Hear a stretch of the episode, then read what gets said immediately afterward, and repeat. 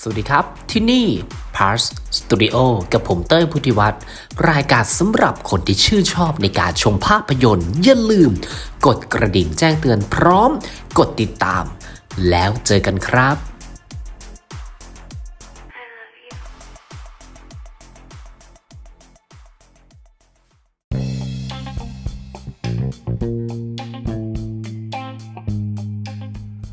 วันนี้เดี๋ยวเรามาคุยกันแล้วก็มาพูดถึงความรู้สึกหลังจากที่ได้ดู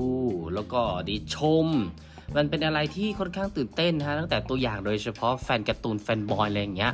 ที่เราจะมาพูดถึงก็คือ One Piece ในรูปแบบ Live Action จาก Netflix เนาะคืออย่างนี้ฮะต้องบอกก่อนอธิบายก่อนรีวิวนะ หรือว่าก่อนที่จะมาพูดว่าเอ๊ะรู้สึกยังไงสนุกไหมองค์รวมของ ในรูปแบบ live action ของ One Piece เนี่ยที่มีทั้งหมด 8 ตอนของ Netflix เนี่ยมันเป็นยังไง อันเนี้ยต้องบอกว่าผมไม่ใช่แฟนการ์ตูน รู้จักไหม One Piece รู้จัก ผมเชื่อว่าหลายคนฮะที่กำลังคิดอยู่เอ๊ะหรือว่าดูดูไปแล้วอะไรประมาณเนี้ยหรือว่าคนที่ยังไม่ได้ดูแล้วมาฟังรีวิวในพอดแคสต์ของผมเนี่ยมันมันสมควรอ่าหรือว่ามันโอเคไหมที่อยากจะเข้าไปสตรีมแล้วก็เข้าไปชมมันสนุกไหม คนไม่ดู ไม่ได้อ่านการ์ตูนไม่ใช่แฟนวันพีชจะรู้เรื่องแล้วก็สามารถที่จะไปกับมันได้ไหม อันนี้ผมต้องบอกก่อนตอนแรก ๆ ผมก็คิดอย่างนั้นนะฮะอู้ยากจะไปกับมันยังไง คือเวลาที่ตัวละครมันโผล่มาอย่างเงี้ยหลายๆคนที่เป็นแฟนการ์ตูนเนี่ยกรีดการ์ดแบบว่าเป็นติ่งใช้คำนี้แล้วกันเป็นติ่ง คือโอ้โหกรีดการ์ดแน่ มันเป็นอย่างนั้นเลยครับพอที่ผมเริ่มดูเนี่ย One Piece ในรูปแบบ live action จากอ่า Netflix เนี่ยต้องบอกว่าเป็นอะไรที่ผมเนี่ยค่อนข้างที่จะแอบคิดนิดนึงว่าจะเล่าเรื่องอะไรอะ่ะไปทิศทางไหนอะ่ะคือคนมันไม่เคยอ่านการ์ตูน ไม่ใช่ติ่งด้วย รู้จักไหมการ์ตูน One Piece รู้รู้ฮะโอ้การ์ตูนมหาชนขนาดนี้ หลังจากนั้นเนี่ย ก็เลยเริ่มดูคลิกไป EP หนึ่งของวันพีช ทุกอย่างเป็นไปอย่างรวดเร็ว การเดินเรื่องวันพีรวดเร็วมากครับ EP 1 EP 2 แต่สิ่งที่ทำให้เรารู้สึกว่า เฮ้ยผมไปกับมันได้ ผมไม่ใช่คนอ่านการ์ตูนเว้ย ผมไม่ใช่ติ่งเว้ย ผมไม่ได้รู้เรื่องตัวละครเลยเว้ย ผมไม่รู้เลยว่าเอเวลาที่ตัวละครตัวนี้โผล่มา ความสามารถเป็นยังไง ฉากแต่ละฉากมีไหม ในรูปแบบของการ์ตูนอะไรประมาณเนี้ยไม่รู้เลยครับ นี่คือข้อดีของผมนะที่ผมรู้สึกว่ามันทำให้ รู้สึกว่าตื่นเต้น พอเริ่มดูปุ๊บเนี่ยอู้แต่ละมิชชั่นในแต่ละอพิโซดของวันพี e เนี่ยมันเหมือนกับว่าพยายามมาก ๆ ในช่วง EP 1-2เนี่ยของวันพี e เนี่ยเขาพยายามที่จะเล่าเรื่องให้เร็วกระชับและเข้าใจสิ่งที่ผมชอบนะ ตัวละครนี้โผล่มาอะไอ้ลูฟี่ก็มาแล้ว ก็เล่าเรื่องมันจะมีการตัด ภาพเล่าเป็นแบบแฟชแบ็กอะฮะก็คือเป็นปมของตัวละครแต่ละตัวละคร แล้วมันเล่าได้ถูกจังหวะไอ้ไม่ว่าจะเป็นไอ้ลูฟี่ไอ้โซโลหรือว่าใครก็ช่างฮะเวลาที่โผล่มาที่เราได้เห็นในตัวของOne Piece live action เนี่ย มันเป็นการ flashback เล่าเรื่องอดีต แล้วก็ปัจจุบันได้อย่างลงตัว และมันทำให้รู้สึกว่าไม่ไม่มีความซับซ้อนใด ๆ เลย ผมคิดอยู่นะว่าจะซับซ้อนเมื่อวะ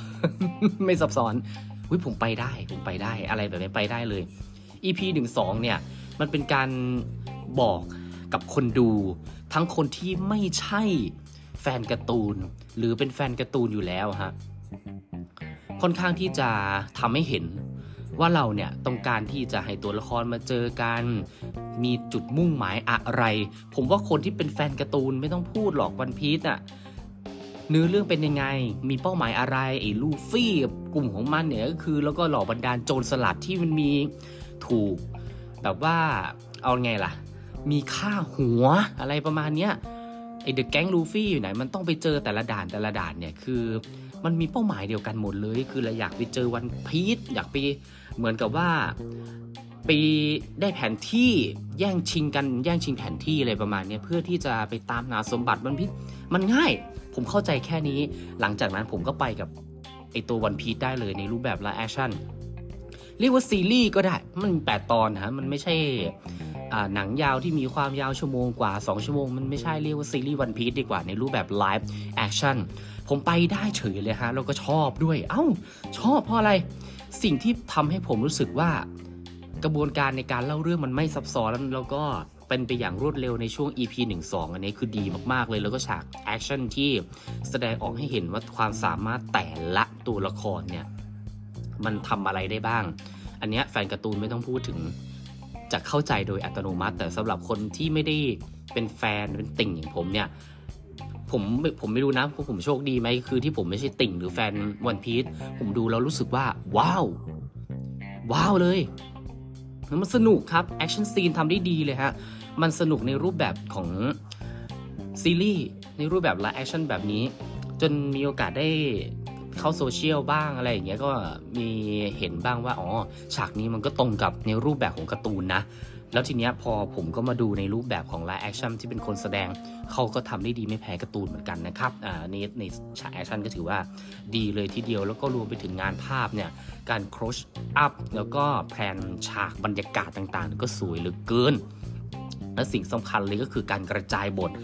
ตัวละครเยอะครับนอกจากแก๊งไอ้พวกลูฟี่เนี่ยแล้วก็ในแต่ละด่านแต่ละ episode เนี่ยต้องบอกว่า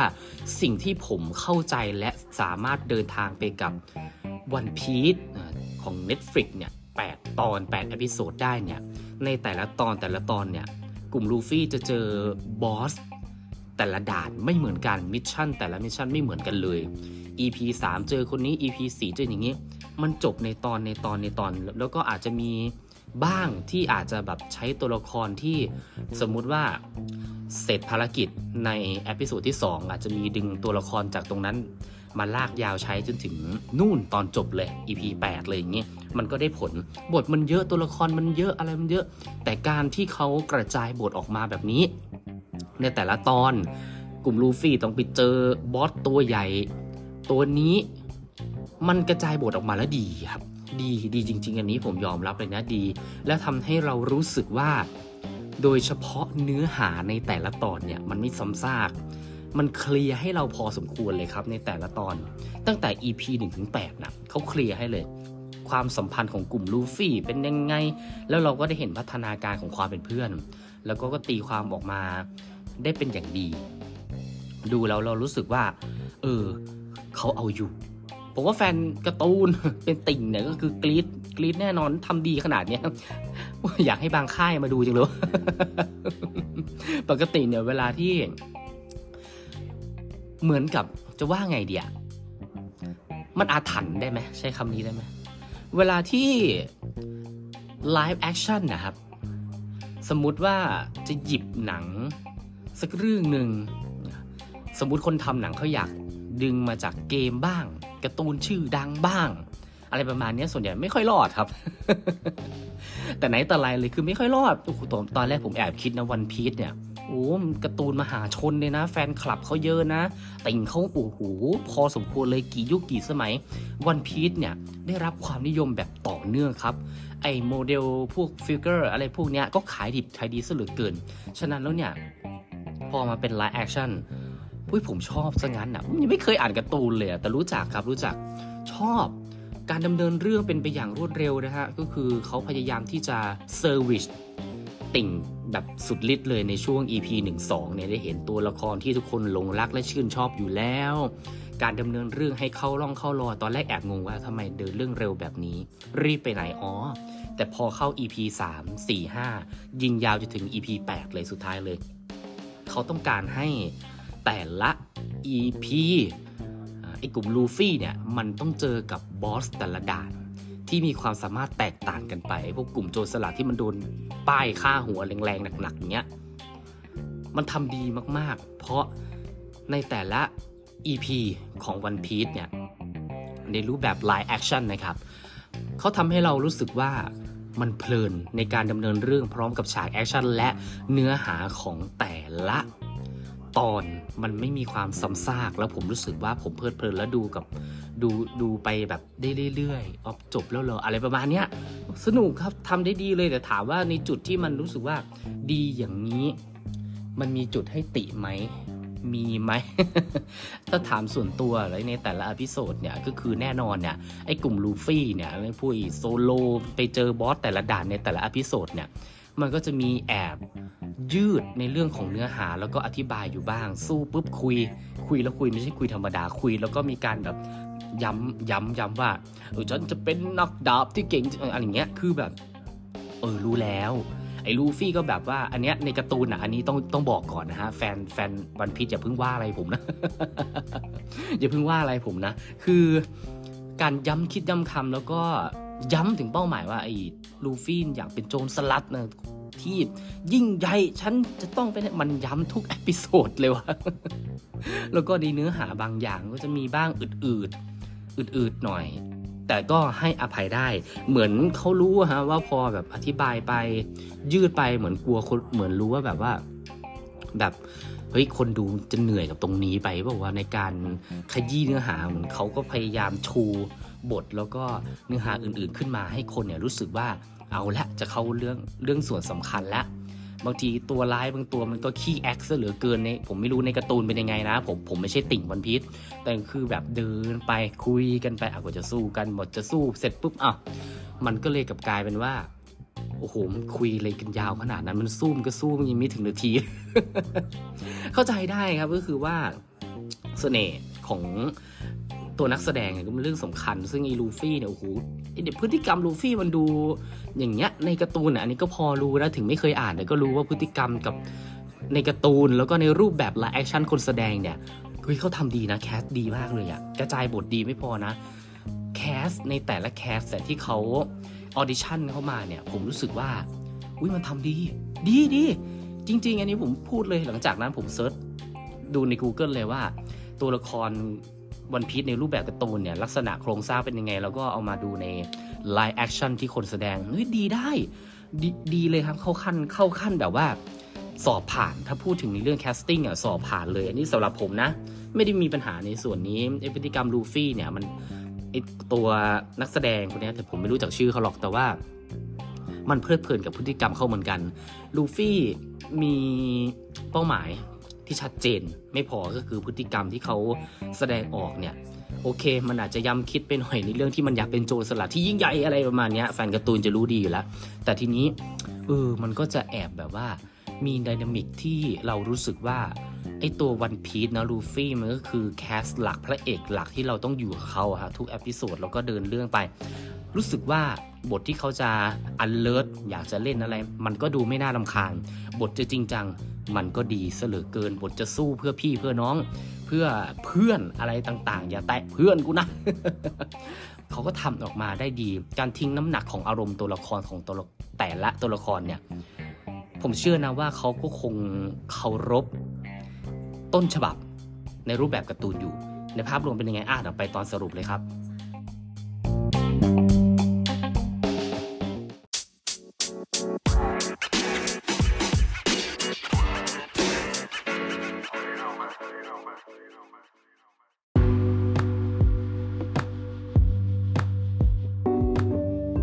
ถ้าจะให้ผมสรุปนะวันพี e ไลฟ์แอคชั่นจาก Netflix เนี่ย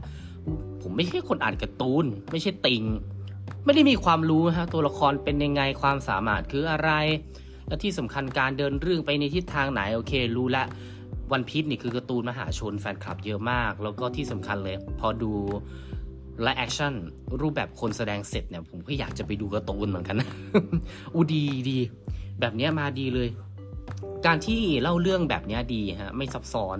EP 1 2เนี่ยคือเขาพยายามประกอบร่างให้เร็วที่สุดเพื่อที่จะพาเราไปในแต่ละ mission แต่ละภารกิจที่กลุ่มของไอ้ลูฟี่เนี่ยมันต้องเจอใน boss แต่ละด่านเนี่ยก็คือมันมีเจตนารมณ์ที่แตกต่างกันในพวกกลุ่มโจรสลัดที่มันโดน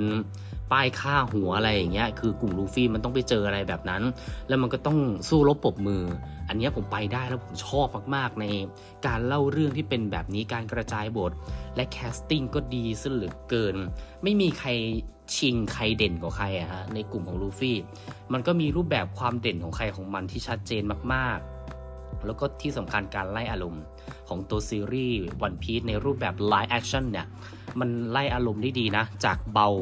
แล้วก็เริ่มสนุก พอสนุกก็เริ่มไปแบบหนักหน่วง จนทำให้เรามีความรู้สึกว่า ว้าว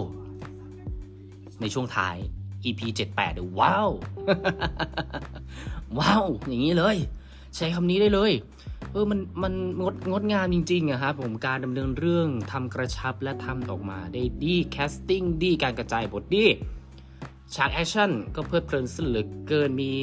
อาจจะมีแอบอืดไปบ้างในบางช่วงตัวร้ายบางตัวมันขี้โมเยอะไปหน่อยอะจนบางครั้งมันก็เลยดูเหนื่อยกับมัน บทจะสู้มันสู้แป๊บๆอะไรอย่างเงี้ยสำหรับผมนะที่ที่ผมรู้สึกมันก็คือแค่นี้ของผมแหละ แต่ละคนมันก็ไม่เหมือนกันความบันเทิงของแต่ละคนมันก็อบอกกันไม่ได้เนาะสนุกใครสนุกมัน อาจจะมีชอบไม่ชอบมันคือธรรมชาติของการดูหนังฟังเพลงอะไรประมาณนี้แต่ถ้าให้ผมสรุปแล้วก็ให้คะแนนรอดู รอดูนะฮะ ใน season ต่อไปเนาะรอจริง ๆ เพราะว่าเราเก็บไปแล้วไง 8 EP เราเก็บไปแล้วไง เรารู้สึกสนุกกับมันอะและที่สำคัญกระแสมันแรง ไปในเชิงที่มันดีด้วยทั้งนักวิจารณ์ ทั้งคนดู ดีรออะตัดคะแนนเลยฮะวันพี e ในรูปแบบไลฟ์แอคชั่นครับ จาก Part Studio นะฮะ เต็ม 10 เดี๋ยวผมขอแปะไว้ก็แล้วกันเนาะเพราะว่าอยากให้มันเอาจิภาวนาจริงนะ season 2หรือว่าที่จะคิดจะทำต่อนะ จะมาในช่วงไหนอะไรยังไง ก็จะรอติดตามนะครับนะวันพี e ในรูปแบบไลฟ์แอคชั่นจาก Netflix เต็ม 10 ผมขอตัดที่ 7 เต็ม 10 ครับ มัน comment พูดคุยกันได้นะทาง Spotify นะฮะยังไงก็เต็มที่ happy กับการดูหนัง แล้วก็ได้เปลี่ยนความคิดกัน ความบันเทิงแต่ละคนไม่เหมือนกันเจอกันใหม่ครับ ขอบคุณครับ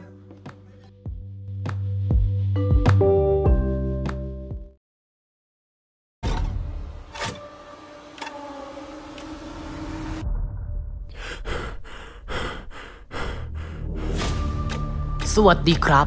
ที่นี่ Park Studio ในช่วงคารมคม